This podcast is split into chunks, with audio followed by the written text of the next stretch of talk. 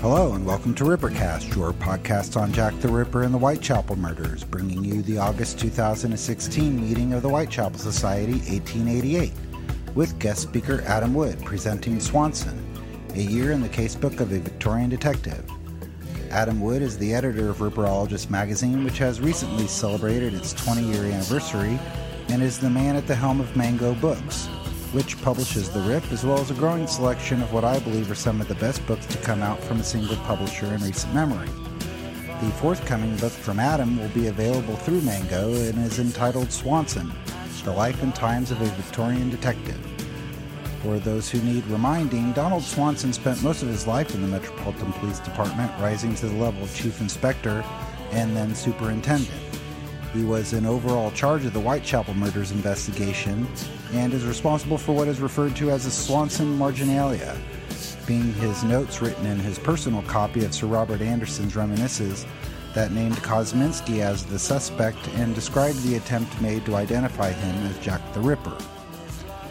And so now I turn it over to Tony Power from the Whitechapel Society at the Chamberlain Hotel in London, introducing Adam Wood and Swanson a Year in the Casebook of a Victorian Detective.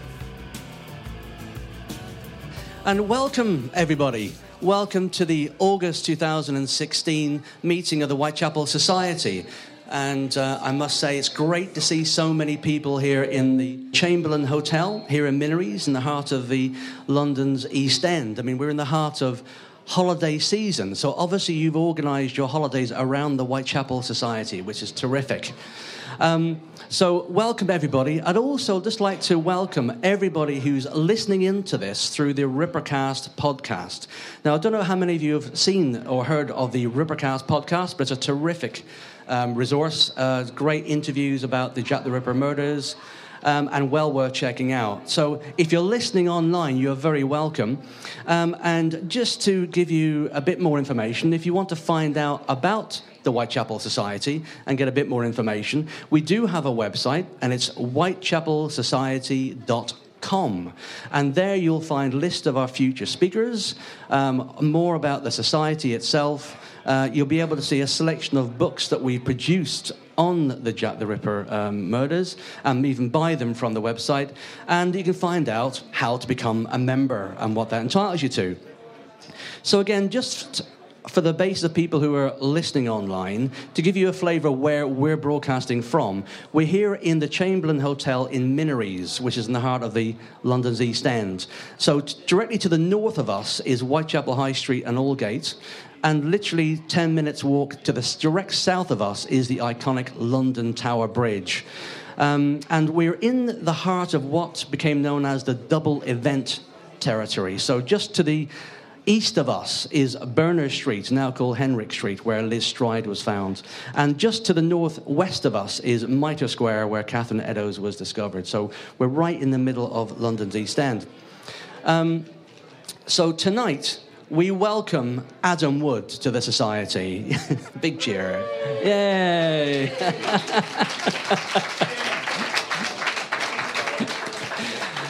And as you can no doubt hear, Adam is a well known expert in the field of Jack the Ripper, and we're very happy to have him here with us tonight. Um, he is the editor of the excellent Ripperologist magazine, which is terrific um, and it's totally free. So if you want to find out more about the Ripperologist magazine and subscribe to it, that's well worth, uh, well worth a read. Um, in addition to that, he's also just started his own publishing company called Mango Books. Uh, and there is a selection of mango books right at the back. Mickey is holding up Crayology. I've got a copy. Of that. That's a terrific book. Uh, and you can buy those here tonight. And if you ask Adam nicely, I'm sure he'll sign them for you as well. Um, so Mango Books produces uh, books about the Jack the Ripper um, case and about the history of the East End of London uh, as well. Um, he's also written articles about some of the key members of the, uh, the Jack the Ripper um, uh, incidents, such as Coroner Wynne Baxter, and he's also written an article about Sir Melville Macnaghten. But tonight, he's talking to us about one of the main players in the Jack the Ripper murders, uh, which is Donald Swanson. And Donald Swanson was the police officer who was in charge of the investigation into the murders. So, the title of his talk tonight is Swanson, a year in the casebook of a Victorian detective. I can't wait for it. Please welcome Adam Wood.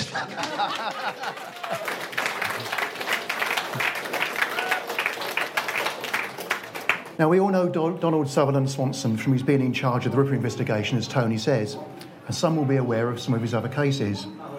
Swanson had enjoyed a series of promotions and in 1896 was appointed Detective Superintendent of the CID, a very different role to that of his days as an inspector on the street.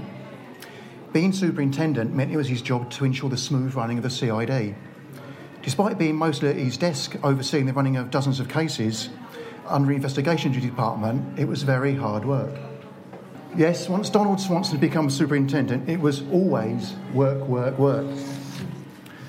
Swanson would become well known to the public with the arrest of an infamous railway murderer in July 1881. What I'd like to do this evening is to talk about the year leading up to this event. At the beginning of 1880, Swanson was 31 years old a detective inspector who joined the detective department just three and a half years earlier. At this time, he was in the habit of recording his cases in his arrest book shown here. However, the first case we look at wasn't recorded, nor was it reported in any newspaper for reasons which will become apparent. The episode began when the Reverend Coxhead, the vicar of St John the Evangelist on London Charlotte Street, noticed that pages had been torn from the baptismal register and, believing it to be an act of malice from a member of his congregation, contacted Scotland Yard, who put the case in the hands of Detective Inspector Swanson. Realising the leaves had not been stolen for their intrinsic value, Swanson immediately suspected the crime was a forgery, believing the leaves had been stolen to prevent proof of the forgery being discovered. Learning that a copy of an entry relating to an aristocratic name had recently been sent to Messrs. Feasdale, solicitors to the Duke of Somerset, Swanson went to the lawyer's offices and demanded to see the page supplied. The detective learned that Mr. Edward St. Maur, the 30 year old nephew of the Duke, had married a few months earlier. The bride had said her name was Lillian Stanhope, the daughter of Thomas Stanhope, a deceased general. The family, sensing she was not who she pretended to be, politely informed her that if she could obtain proof of her identity from someone they knew, they would accept her, but not otherwise. Unable to do so, a few days later, the new Mrs. Seymour had presented Feasdale with a copy of a baptism record with the words, Sir, you refuse to receive my, believe my word as a lady. Surely you will not refuse to believe the copy of my baptismal register. On examining the copy closely some time later, Feasdale noticed that, according to the dates upon it, Mrs. St. Maur had been baptised three months before she'd been born. They contacted St. John's and obtained a correct copy, which revealed that the record had, in fact, been for the baptism of a three year old girl. When accused of the forgery, Mrs. St. Maur indignantly denied it. Two days later, the leaves were removed from the register at St. John's. Swanson began to investigate Mrs. St. Maur, and what he discovered was an incredible story. Described as a young woman of prepossessing appearance, she'd been born Florence Higgins at Northampton on the 21st of December 1853. The illegitimate daughter of Elizabeth Higgins, whose husband John had been a soldier of the 49th Regiment of Foot, but at that time was an in pensioner of Chelsea Hospital one William Higgins, wine merchant, was named on the birth certificate. Florence gravitated to London, where she remained until early 1871, and then went, to nor- went north to Liverpool, where she found work performing as a showgirl. On leaving the Alexandra Theatre one evening in late April, she met Edward Goddard, an 18 year old cotton broker's apprentice. She introduced herself as Lydia Foote, the well known actress, and the couple spent the evening together and probably the night. Within a few weeks of the meeting, the naive Goddard was told that he had made Lydia pregnant, and only one course of action was open to him. The couple were married on the 9th of July 1871 at the Holy Trinity Church, Liverpool. The 17 year old bride now called herself Lillian Eleanora Higgins and stated that her father was an inspector of police. Witnesses included Millicent Mary Jeanette Lytton, known in Liverpool as one of the worst prostitutes and thieves, and a Mrs. Morton, whose arrest was sought for theft. The newlyweds moved to rooms at 20 Harbord Street. But when Goddard's father Henry, a respected architect and magistrate, learned of the marriage, he stopped his son's £100 allowance, and there was little choice for Edward but to return to the family home at 122 High Street, Lincoln. Lillian followed a week later and was found lying on the doorstep, apparently senseless, with a small stream of black liquid issuing from both corners of her mouth. Henry Goddard called the chief constable of Lincoln and was taken, she was taken into custody for attempted suicide. Appearing in front of the magistrates on the 9th of September, she defended herself, stating, Gentlemen, I've been taught the definition of suicide is to take away one's own life. I have never even attempted it. My husband was taken away from me and kept away by his father. And with the view of exciting my husband's sympathy, I bought a penny bottle of ink, took some in my mouth, and allowed it to ooze at the sides and pretended to have a fit. Had I drunk the whole of the contents of the bottle, it would not have infused me. There I claimed to be discharged, and at once. She was discharged on the condition that she left Lincoln immediately, and she did show having agreed to a weekly allowance from Goddard of £1. Arriving back in Liverpool, Lillian resumed her previous life as a prostitute, working with her mother, Mrs. Higgins, and Millie Litton. The three were known locally as the mother and two daughters. Keen to rid herself of the weekly allowance applied to Lillian, Henry Goddard hired a private detective based in Liverpool named Maguire. Following her to a well known brothel on the 17th of October 1871, Maguire found her in bed with a man. On entering the bedroom, Maguire addressed her Well, Mrs. Goddard, you seem very comfortable in bed with another man other than your husband. She immediately jumped up and put out the gas lamp. Challenging Maguire, he had no evidence, at this, the private detective lit a match and asked the man for his name, receiving the reply, No English, no correspondent for me. At the subsequent divorce hearing, a decree nisi was granted and the marriage was finally dissolved on the 29th of July 1873. Lillian moved back to London and adopted the name Chesterfield. She became the kept mistress of a solicitor who gave her up after a year because of a wayward lifestyle, and she became pregnant by an army officer named Curry who abandoned her. The child, a girl, was born on the 16th of May 1877 at 41 Windmill Street. She was registered on the 4th of July as Ambrose Zena Lillian Chesterfield, with the father's name left blank on the certificate. Returning to the stage, two years later, Lillian was appearing as Nellie Armroyd in a performance of Lost in London, and on her way to a rehearsal when she noticed she'd been followed by a gentleman of obvious wealth. She led him along Piccadilly and down to Westminster Bridge, where she where she ran down the steps as if to commit suicide by throwing herself into the Thames. Her plan worked perfectly. The man, Edward St. Maur, ran to stop her and led her away. Telling him she was Lillian Stanhope, daughter of General Thomas Stanhope, deceased, the young woman claimed to be penniless and wished to end her life. St. Maur, infatuated with the good looking young girl, provided lodgings for her, and three months later, on the 20th of August, they were married at Marylebone Church. She was given away by John Werswick, who was paid 10 shillings for performing the duty. Soon afterwards, Werswick was arrested for forgery on a bank and sentenced to 18 months' imprisonment. Lillian's desperate plan had been to take her daughter, Ambrose Zena, to St John's Church and have her baptised for a second time, this time under the name Lillian Stanhope and with a father named General Thomas Stanhope, exactly as she described herself. On order ordering a copy, she altered the age of the person baptised and then presented the document to Messrs. Feasdale. Having obtained the full story and facts of the crimes committed, Swanson applied to the public prosecutor for the necessary arrest warrants. Lillian had one more trick up her sleeve. Swanson was told the warrants would be issued as soon as Mrs. St. Maur had given birth to the child she was carrying. It would be a wait of 10 months before it was discovered she'd bribed a doctor to declare she was pregnant, and in the meantime, the Duchess of Somerset, protecting the family name, used her considerable influence to ensure that no prosecution would take place. As we can see in his private memoranda shown here, Swanson was furious. Thus, one of the clearest and most disgraceful cases of stealing and forgery was compromised. Mr. and Mrs. St. Maur are now abroad, supported by Lord Algernon. There is a probability that this woman will one day become the Duchess of Somerset. In the event, Lillian. Maud did not become Duchess. She died in 1910, receiving a glowing notice in the Times. In Swanson's next case, he was called to investigate the puzzling murder of a woman whose body had been found in strange circumstances in D Division. Local inspectors King and Lucas, having hit a brick wall with their own investigations, contacted Scotland Yard for assistance, and Detective Inspectors George Greenham, Donald Swanson were sent. On their first visit to the scene, they were joined by Howard Vincent, director of the CID. Known facts were few. The butler at 139 Harley Street, a man named Spindlove, had found a cask in the corner of the middle cellar at the house, positioned immediately behind a cistern.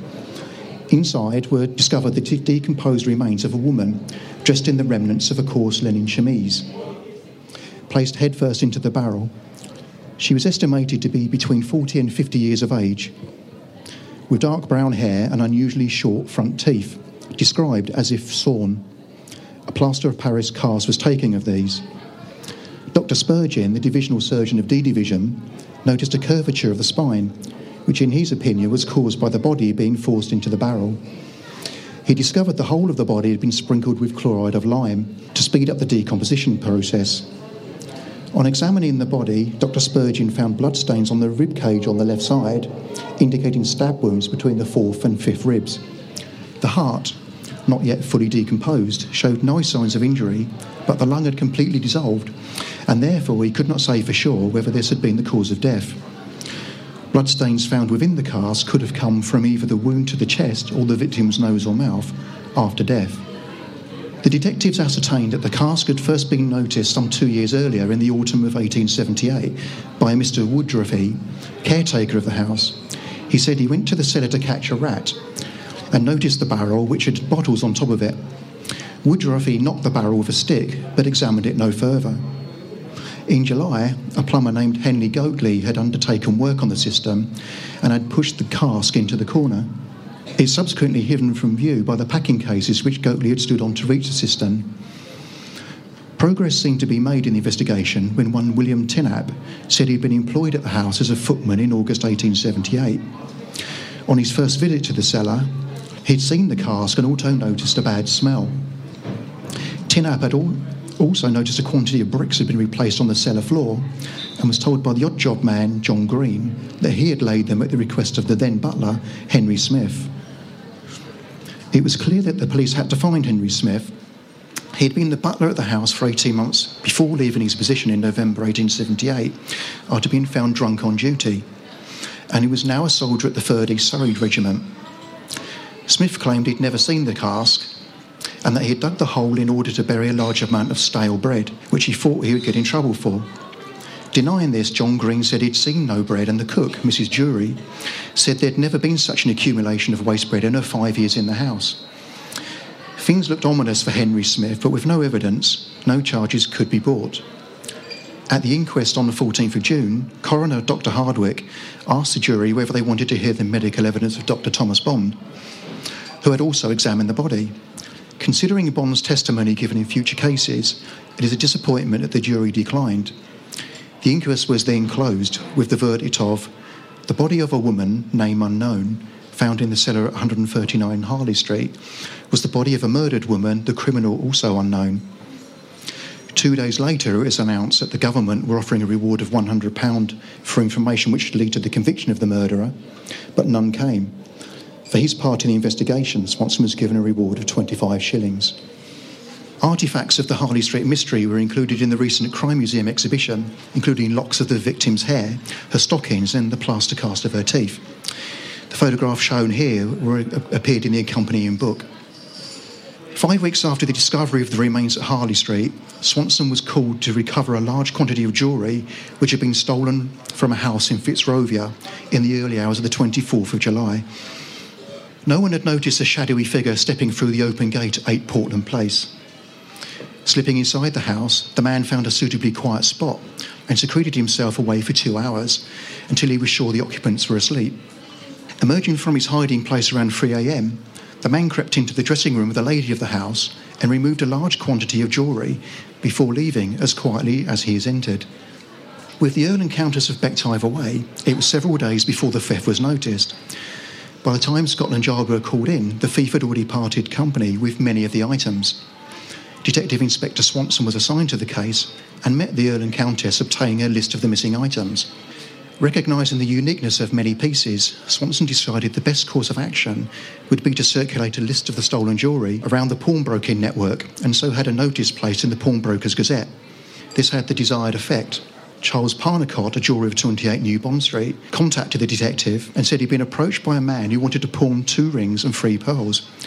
He recognised a diamond and a ruby ring worth £200 as one he had remounted for the Countess some three months earlier. Swanson then visited several other pawnbrokers in the area. James Moore, an assistant to Thomas Richardson at 11 Upper George Street, told the detective that a man named Robinson had pledged 12 diamonds and a single pearl. Robinson had told Richardson that the pearls belonged to his sister who lived in Ireland. A similar story was told to a pawnbroker of Duke Street by a George Turner, who pledged three loose brilliants while saying that his sister needed money to settle an account. Swanson went to the Earl of Bective armed with descriptions of George Turner and Robinson, who he suspected of being the same man. The Earl said it sounded like a former butler named Robert Cumming. At 12.30am on the 24th September, Swanson encountered Cumming on nearby Charlotte Street, shown here. When asked how he came into the possession of a single pearl which was found on his possession, the 39 year old Cumming mumbled something about buying it from a man he didn't know and selling it to another man he didn't know. Unsurprisingly, Swanson replied these answers were, were very unsatisfactory. Cumming then said he would tell the truth. He'd pledged the pearl and had the duplicate of the ticket in his rooms. Swanson accompanied Cumming to his home on Weymouth Place, where the detective discovered in a pair of drawers wrapped in tissue paper four diamond rings and two pieces of a diamond necklace together with a centre cluster. Asked where he got the jewellery from, Cumming replied, It is Lady Bective's jewellery. I committed the offence. Searching the thief, Swanson found two more pawn tickets, one for a single pearl and three brilliants pledged for £20. The other three brilliants pledged for £10. Cumming then removed a further pawn ticket from the lining of his hat. Giving it to Swanson, he explained that it related to a diamond ring pledged for £20. He confirmed to Swanson that he would cooperate in any way possible to assist in the recovery of the stolen items and gave the detective a list of various pawnbrokers where the jewellery might be found. It transpired that Cumming had received just £120 for items worth a combined £3,000, the equivalent today of £6,000 for jewellery worth a quarter of a million pounds. He pleaded guilty at the Old Bailey on the 18th of October 1880 and was sentenced to five years penal servitude. With all the jewellery, stolen jewellery recovered, except a bracelet worth £10, a grateful Earl of Bective paid Swanson a reward of £200. Here's the covering letter held in the Swanson family archives. The detective also, was also later presented with a revolver by the grateful Countess. The pistol, uh, a .23 caliber seven-shot Tranter, bore the Countess's monogram and the words "To Donald Swanson, 1882" fixed to the handle. No doubt the Swanson family spent a very enjoyable Christmas following the massive financial windfall, the equivalent of £10,000. The detective started 1881 tracking an English criminal who had committed a series of frauds overseas, but had returned home in an attempt to escape justice. Scotland Yard had been contacted by George Ballantyne, clerk to a firm in the city who acted as agents to Goldsbrough Co., a company of wool brokers in Melbourne, Australia. One of the firm's agents, a Yorkshireman named Mr. Horsfall, had been introduced some months earlier to a fellow Englishman wearing a Royal Navy uniform who called himself Captain Egerton Playdale Bouverie Tempest. The officer claimed to be a member of the Tempest family from Yorkshire, his father a clergyman, and his uncle Sir Charles Tempest. He was well known in Melbourne, moving in the best society circles and in the trust of Horsfall by mentioning several Yorkshire families known to him. Tempest showed a letter to Horsfall, which was supposedly from his brother, Walter Tempest, of 2 Hyde Park Place in London, authorising him to draw £200 in order to provide funds for his return to London. Trust in the officer, Horsfall advanced £250. A letter of exchange was drawn up and signed by both parties. Tempest sailed from Melbourne on the Cotopaxi, shown here. During the voyage, Tempest borrowed money from the majority of the crew, promising to meet them at the Tavistock Hotel in Covent Garden once the ship had arrived in London. They went, but Tempest was nowhere to be seen. The bills of exchange, meanwhile, had been received by Horsfall's agents who contacted a trustee named by Captain Tempest. The trustee replied that he had no client by that name, and a clerk was sent to 2 Hyde Park Place to speak to Tempest's brother. The door was answered by Dr. Walter Cheadle, who said that nobody by that name of Tempest had ever lived at that address. Showing the bills of exchange, the doctor said he had no knowledge of them, but recognised the handwriting as that of his brother, James Cheadle, who had emigrated to Australia some 20 years previously. The matter was placed in Swanson's hands on Friday, the 14th of January. He very soon ascertained that Tempest had taken rooms at the Holborn Viaduct Hotel and made his way there. Meeting the captain as if by chance, Swanson introduced himself as Mr. Sutherland of Brighton in London on business, and the pair spent an evening in conversation, during which time Tempest let slip that he knew Mr. Horsfall and Messrs. Goldsbrough of Melbourne. Swanson bade the captain a good evening and left. The following day, he returned with a representative of the city agents and showed the captain the letters of exchange, which he denied all knowledge of, exclaiming, They are certainly impudent forgeries in my name, Swanson then arrested Tempest and took him to Bow Street Magistrates Court, where he was searched and found to be carrying forged letters purporting to be from members of the Tempest family, asking him to return home, thus establishing identity beyond doubt. At the committal hearing, however, it was ruled that as the offence had taken place outside the magistrate's jurisdiction, no charge could be brought. Tempest was accordingly released and fled the country. It was the latest in a long line of cases where proof had been obtained, but the law did not allow prosecution. Swanson had done his job as a police officer by arresting the offender, but the legal system was not always geared to secure a conviction. Swanson's discreet efficiency had seen him personally chosen to handle the delicate investigations involving the Duke of Somerset and the Earl of Bective. And a few weeks after the arrest of Captain Tempest, he was handpicked by Adolphus Williamson to accompany the Chief Superintendent to Dublin to arrest Michael Davitt, Fenian arms dealer who was on ticket or leave following his release from Dartmoor Prison in 1877. Davitt had been born in County Mayo in 1846, but emigrated to Lancashire following his family's eviction from their small holding. At the age of 11, he lost an arm in an accident at a cotton mill where he was working, and later commenting that as a result, in the years that followed, he gained a good education. At 15, he became interested in Irish history and the current social situation in his native country, and in 1865 joined the Irish Republican Brotherhood. Two years later, he became a full time organising secretary for the North East and Scotland region, organising arms smuggling to Ireland, and took over as chief's arms agent in England in 1868. On the 14th of May 1870, Davitt was arrested at Paddington Station by Chief Inspector George Clark. The arms dealer had been waiting to meet John Wilson, an Englishman from Birmingham, who was travelling into Paddington with two suspicious parcels.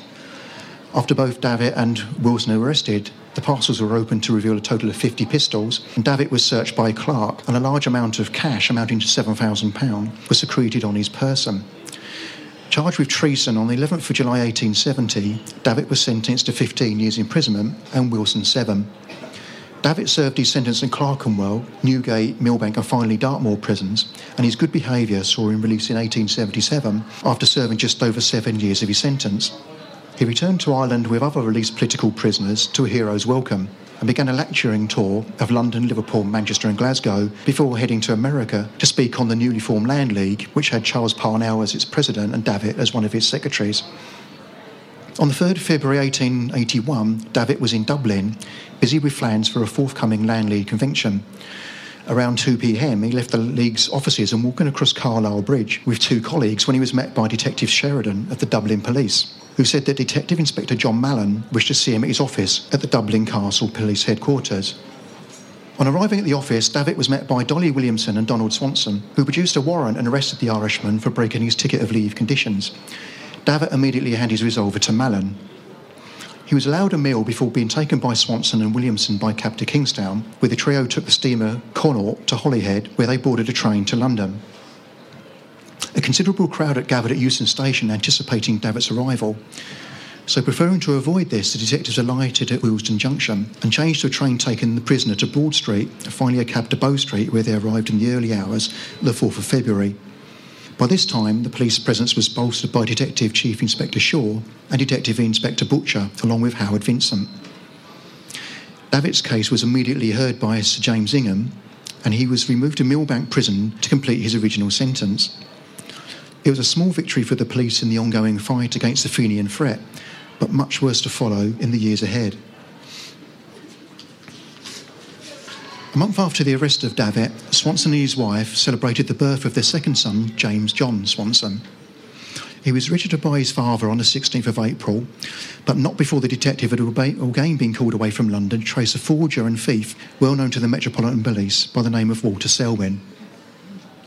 In 1876, Selwyn had set up an insurance company which invited young men to apply for the position of a secretary by enclosing a £50 deposit.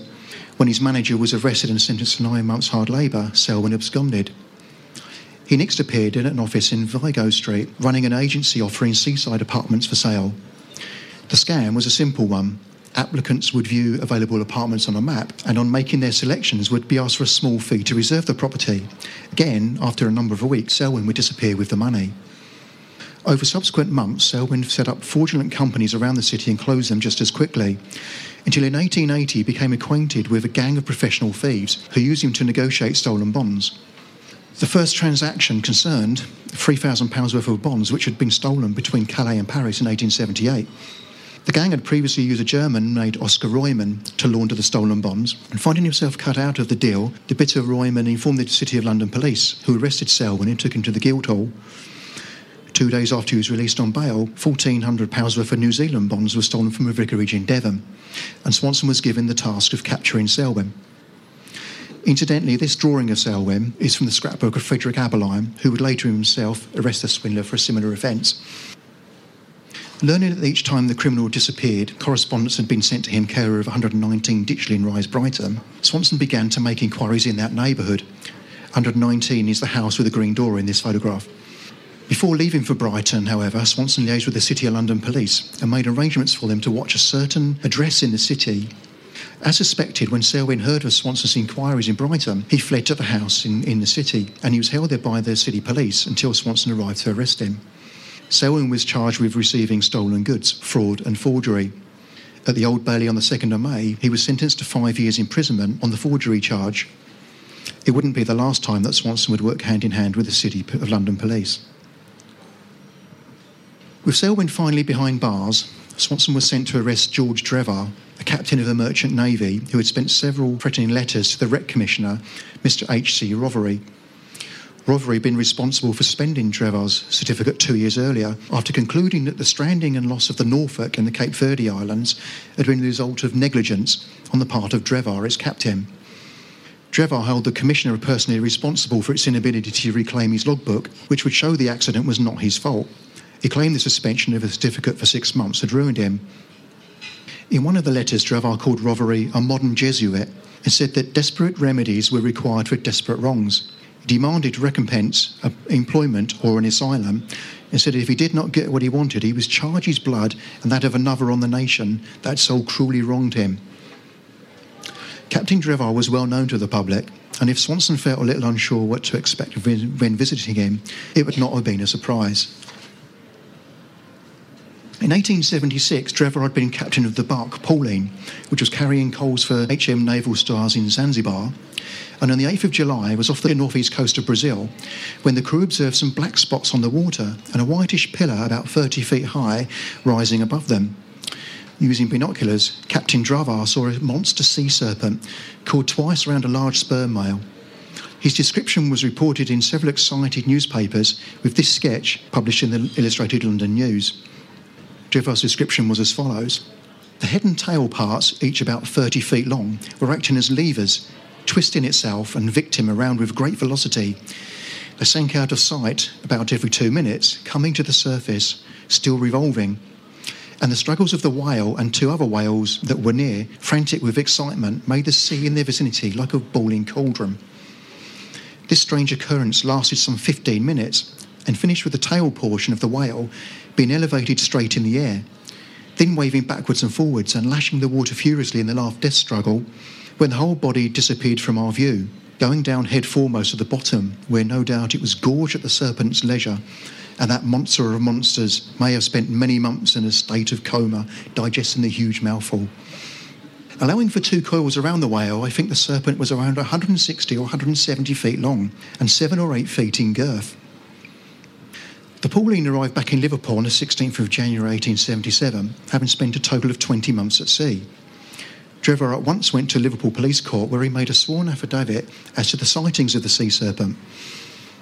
Drevar claimed to have been invited to, to London by several scientific societies in order to relate what he had seen. Whether he attended such a meeting is unknown, but he subsequently became captain of the Norfolk, a London based vessel.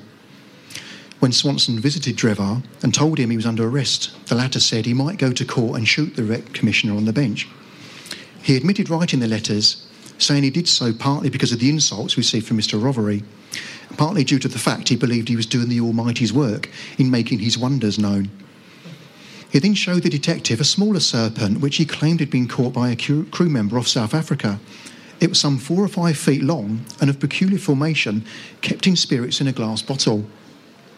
Sea serpents notwithstanding, Drevar still threatened Mr. Rothery, and at the Old Bailey on the 6th of May 1881, he was sentenced to three months' imprisonment. But Drevar was far, far from a crazed sea dog. He'd long been interested in lifeboats and other life preserving craft, and had invented a water velocipede, which he patented on the 16th of January 1877. The machine, a paddle lifeboat which could be constructed within 10 minutes, consisted of common items such as a wine packing case and a sawn barrel. After exhibiting this in 1882, the following year it was reported that Captain Drevar made several attempts to cross the channel from Dover in his paddle boat and another invention, a boat made out of a tub fixed to a wooden frame acting as a raft. Both vessels were intended as life saving equipment, and Drevar's cross channel crossings were merely marketing ploys, which each time resulted in him pulled from the water by various fishing boats. In many of these endeavours, he was assisted by Mr. Ward, whose son Alfred donned another Drevar invention, a waterproof costume. George Drevar eventually emigrated to Australia, where he became a showman at the Royal Aquarium Pleasure Gardens at Sydney, as well as working at the recently opened Centennial Park, where he offered his cask boats for rent to pleasure seekers. On New Year's Day 1890, he was on the shoreline of a dam at Centennial Park, where he saw a boy in one of his casks capsize and begin to sink. Drevar, some 200 yards away, ran to the water's edge and jumped in. As he reached the buoy, both sank. A witness dived in and saved the lad, but Drevar drowned. It was an ironic way for the master mariner to meet his end. One suspects that Donald Swanson looked back on his encounter with Drevar with pleasure. A note in his arrest book shown here recorded the captain as Sea Serpent Man. By the time Drevar had been released from prison, the name of Inspector Swanson had become known across the country following his arrest of the killer of Frederick Isaac Gold on the London to Brighton train on the afternoon of the 27th of June. Eleven days after the murder, Swanson was standing opposite 32 Smith Street in Stepney with Inspector Frederick Jarvis, and those who were on Neil's work earlier today stood on the same spot. At around quarter to eight in the evening, Swanson saw Jane Bickers walk up the path toward the front door. As Miss Bickers opened the door of number 32 and went in, Swanson followed and entered at the same time. He was met by her mother, Sarah Bickers, whom the detective took into the parlour and stated the nature of his visit he was told the man he was interested in was at that moment in his room on the first floor. Swanson climbed the staircase, telling Detective Inspector Jarvis to stay downstairs guarding the front door. He quickly opened the door to the first room and saw a pale, thin man sitting in an armchair. Percy Lefroy Mapleton? Yes, I expected you. The subsequent trial and execution of Lefroy would be covered by the newspapers for months to come, putting Swanson firmly in the spotlight. His career was constantly go from strength to strength until, as we'd heard, he was appointed detective superintendent in the CID, the position he held until his retirement in 1903. And that, ladies and gentlemen, is a year, a typical year in the life of a Victorian detective. The odd murder, lots of frauds, forgeries, and thefts, but probably not too many sea serpents, though. Thank you very much.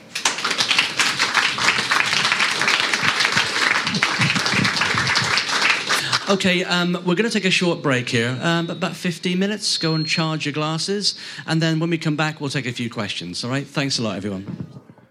Any questions that you have, please put your hand up, and then um, Adam will answer them for you. So, has anybody got a question that they'd like to ask Adam about the presentation or about anything else in his life, really?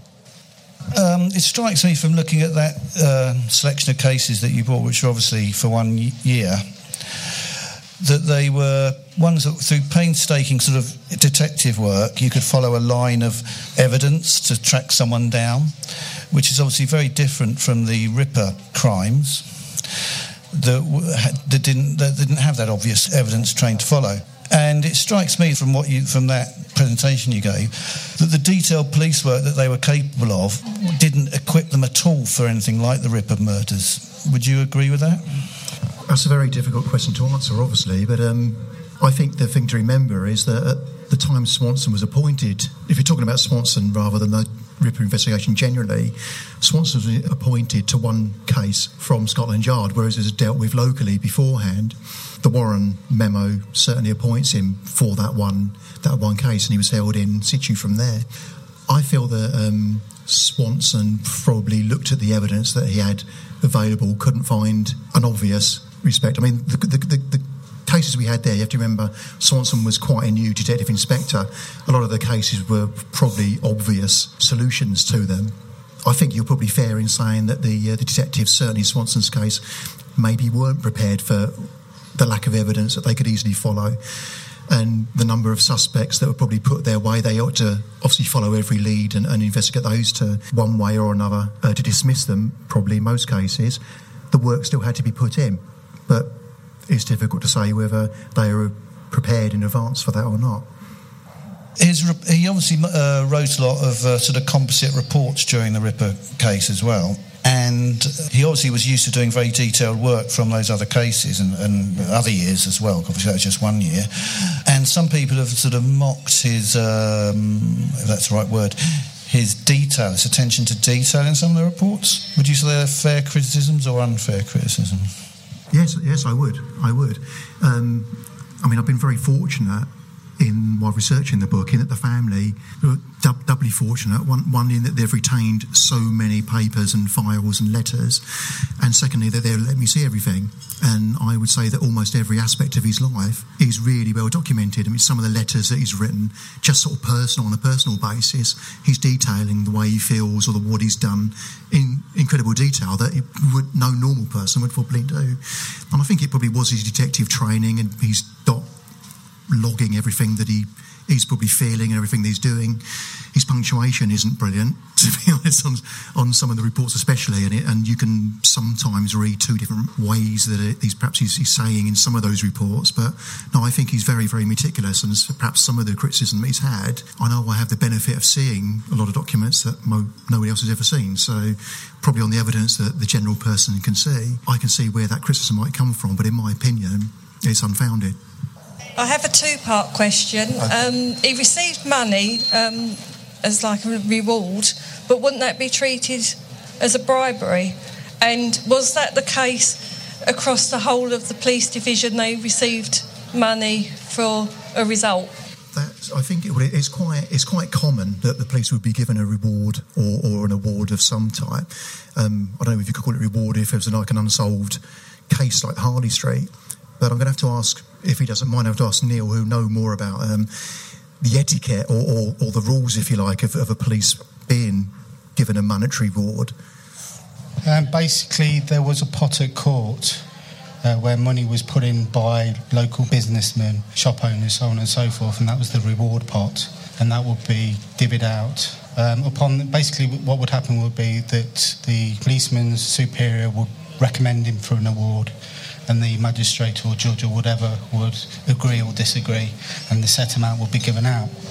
Um, so in this particular case, it looks like it was given to Swanson directly, but it, it, would be on the authorisation of his senior officer for whether he deserved it first of all and whether he should accept it. As long as it's actually noted down in gratuities, there's not a problem. Um, did you know if Swanson was from London? But and if so, would, would his local knowledge of the certain crime, you know, criminals and that have helped him? No, he was actually from Thurso at the very far north of Scotland.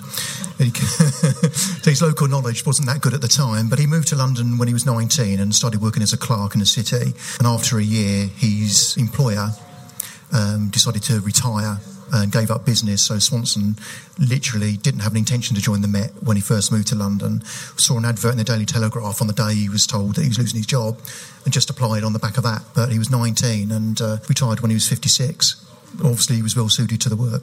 What made you interested in Swanson? Why have you done all this research actually on Swanson and not Abberline or, or anyone else? As Tony said in his introduction, I've written quite a few articles about some of the characters. Baxter and Macnaghten have researched those their lives and careers. Um, I did a similar article on for Ripperologist magazine on the Swanson marginalia. But I, was halfway through that research, and uh, I was told that the Swanson family lived quite close to me in, in, Worcester, and would I like to be put in touch with them to do more research on the marginalia? Of course, I said yes. And when I met Neville Swanson, he said, "Well, we've got basically a whole archive of his materials. Um, would you like to come and see it?" Yeah, so effectively, I, I finished the, the, article on the, on the marginalia, but I realised that there was so much to this guy, not only that he did, but was available to be turned into research and turned into a book. So when I finished the, the article in 2012, I asked the family, would they be okay me continuing to look through their archives and write a biography? Obviously, they're very, very happy to do so. So four years later, I'm still writing it. Um, did he ever disclose to like his descendants? Is there any family story about who, who the Ripper might have been? We know about the Swanson marginalia. Obviously, is there anything in in the family to, to say he might have known who who it was? Well, he the, the, the, stories that we hear from the family now. I mean, there's one surviving granddaughter, uh, and beyond that is great great grandchildren. But um, Mary Birkin, who's the uh, the last surviving grandchild of Donald Swanson, grew up with her um, her father, who's his eldest son, uh, and it, she says it was well known in the family that the identity of the Ripper was known, but they didn't say it was definitely Kosminski because at the time the family didn't know anything about the marginalia until it was discovered. But there was a feeling in the family that the case had been solved. He knew who it was simple as that, but they didn't ask anymore. And he certainly, apparently, Donald Swanson certainly wouldn't tell anyone in the family this is who it was. He didn't sort of tell tales out of school, as his grandson James Swanson said. It was just an understanding in the family that, yep, they knew it was. It wasn't made public. It wasn't an arrest or, or an imprisonment. And when the um, marginalia was discovered in 1980, uh, 1981, they just, just put two and two together and said, well, that's what the understanding was. So there's possibly his eldest son, Donald Neville Swanson, did know about the marginalia, he did know about Kosminski, but none of the other documentation has come down through the family. Yeah, Adam, um, do you intend doing any research into Swanson? And uh, uh, no. if you do, uh, would you consider publishing a book on the subject? Um, it's crossed my mind, yeah, in the past, yeah. Uh, the gun, would that have been in the book of uh, whatever you said it was, the book of allowable things? Would that have been? Seems a bit of a strange one, isn't it? Yeah, the book of gratuities. I don't know, to be honest with you. It's not something I've come across. It's purely monetary. Whether would that have been treated as a gift? Yeah, a personal probably, gift yeah, rather than a reward. Be a, gift. Again, it would have had to have gone through the seniors at, at, uh, at Scotland Yard. What, the interesting thing is, was he trained to use a gun? Do you know that it was ever used? Uh, well, Jim, Jim Swanson, the, the grandson, um, wrote some letters to. This is part of the research for the marginalia. Wrote some letters to Paul Begg in the 1980s, um, and he said that apparently Donald Swanson kept a pistol after in his retirement. Don't know if it's the same one. Kept a pistol for fear of reprisals from the Fenian cases that he was involved in in the mid 1980s. Neville Swanson doesn't know anything about uh, another gun apart from the one which has been returned to the family recently all policemen in the, in the Met, and I'm assuming the city, were trained to use it. They were trained at um, the firing range at Wormwood Scrubs and Peckham Lane, I think it was Peckham Rye Lane or something like that. So it would be interesting to find out if Swanson was actually trained on it. If he wasn't professionally trained, then it would have been uh, obviously on his own bat, you know, as an amateur. It's interesting. He's his youngest son, just, just to finish on that, his youngest son, he went to the grave the other day, his youngest son was actually a crack shot. And I think during some national championships in the, 19, in the 1920s was sort of generally first and second place all the time. Excellent marksman for the local gun club. So whether that was sort of some involvement from Donald Swanson or just something he did off his own back, I don't know. Okay, uh, unless there's any more questions, there's just one more question that I'm going to ask, which is um, obviously you're writing the book. When do you hope to publish it? Well, the, the good news is that. Um, I've been writing it for a long time, but the good news is that Swanson's now dead. So I've just got uh, the final chapter is the research and the my take on the seaside home, which I presented in December, Kosminski and the identification. So that may take a little bit of time. I'm hoping to get it out before Christmas, but the problem is that the printer that I use in the publishing department, they're very, very busy. Once you get to November, if you don't get a book in by November, you're going to miss the Christmas market. So it may come out in January, as Cryology did last year. So I may finish it within the next couple of months, but you may be January before it's published. Thanks, everybody. Adam Wood.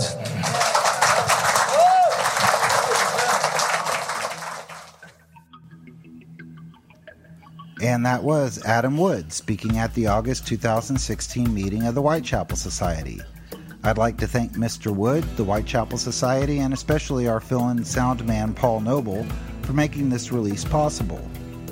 The access that the Whitechapel Society, the U.S. Ripper Conference, Frog Moody, and Casebook Classic Crime have all gave to this podcast really is a blessing, in my opinion, in allowing people from all around the world to hear for free such a wide selection of the best presentations on Victorian and Edwardian true crime. And I couldn't be more grateful to all of them for that privilege, so thank you again. If you would like more information about the Whitechapel Society, as Tony said, please go to whitechapelsociety.com. To check out the books available from Mango, visit mangobooks.co.uk. And if you'd like to begin receiving your free bi monthly copy of Ripperologist magazine, email contact at ripperologistbiz. We are a podcast sponsored and hosted by casebook.org, where you can find over 70 of our roundtable discussions, author interviews, and conference talks all about Jack the Ripper, the Whitechapel murders, and Victorian true crime. We also have a discussion group on Facebook, and we're on Twitter, so you can find us at both places simply by searching for Rippercast. I'd like to thank everyone for listening, and we'll see you next time.